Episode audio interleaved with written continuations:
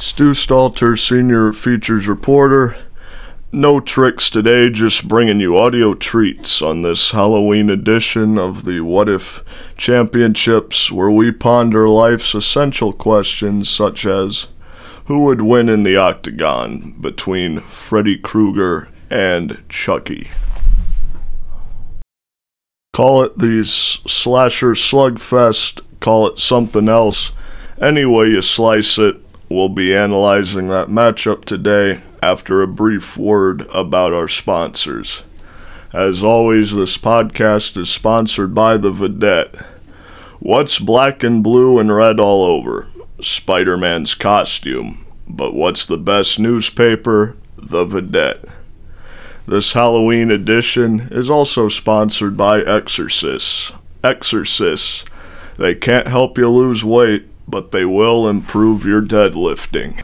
Looking towards Krueger versus Chucky, I think it's important to note that we're going to have to chuck the rule book out the window for this one. After all, if Jon Jones' eye pokes cause a stir, I have to imagine that Freddy Krueger's razor blades on his fingers are quite illegal. Coming into this matchup, both fighters bring decades of experience into the octagon. However, both contestants have pretty unimpressive records. Sure, Freddy's racked up some wins, but he's also lost quite handily numerous times to female teenagers, and he did not. And when he went up against heavyweight Jason Voorhees, he got his head chopped off. On the other hand, Chucky has failed to defeat a little kid named Tommy, and being a doll, we all know that he would not fare well against lighter fluid. You look at the cardio conditioning of these competitors, which I feel is one perhaps the most important aspect of any matchup, and Freddy Krueger is in great conditioning. He is always he, for de- years he has had to make it look like he is just walking at a brisk pace while his victims are running for his life. I would have to estimate that Mr. Krueger's resting heart rate is probably in the low 30s. On the other hand, Chucky's cardio is quite questionable. If he has fully charged batteries, he would be likely to go the full distance while pushing a lightning quick pace. But if Chucky's battery is not charged, he will fade out by at least the second round, if not earlier. Freddy Krueger being deceptively light on his feet However, Chucky probably has would you would think Chucky would have a speed advantage in this contest. However, he has extremely small legs and zero fast twitch fibers. One form of offense that Freddy Krueger is going to have to watch for in this matchup is the foot stomp.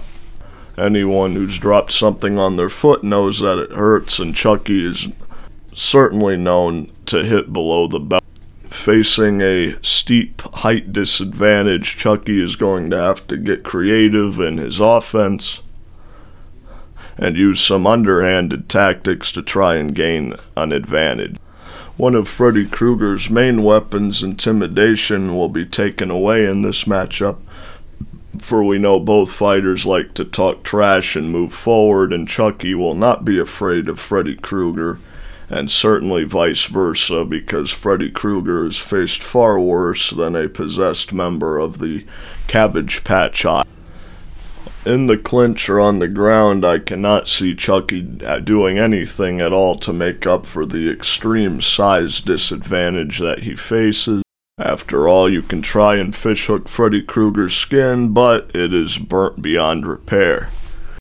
Ultimately, I think that size advantage will be the deciding factor in this bout because Freddy Krueger has an extreme reach advantage augmented by the usage of his razor blade claws. Now, I know some of you educated fight fans out there might be thinking that Mike Tyson often faced a severe reach disadvantage but was usually able to get inside and land uppercuts.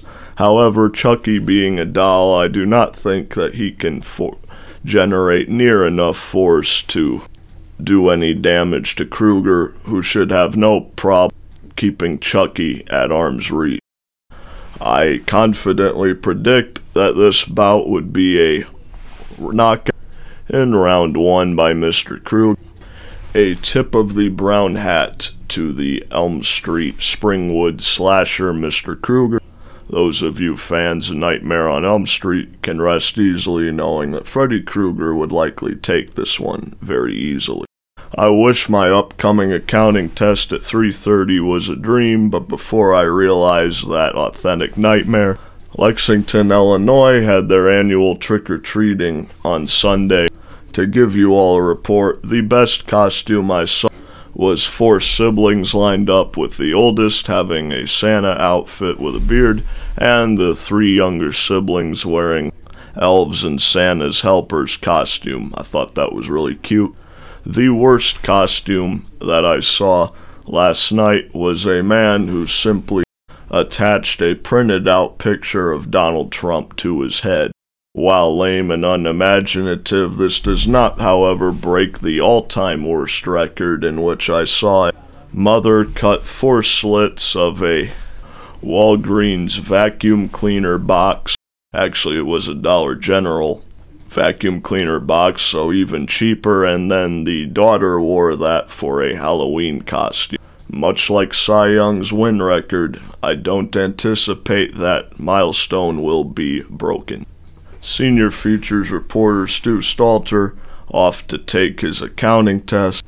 If he survives that, I will be back next Tuesday with the next edition of the What If Championships.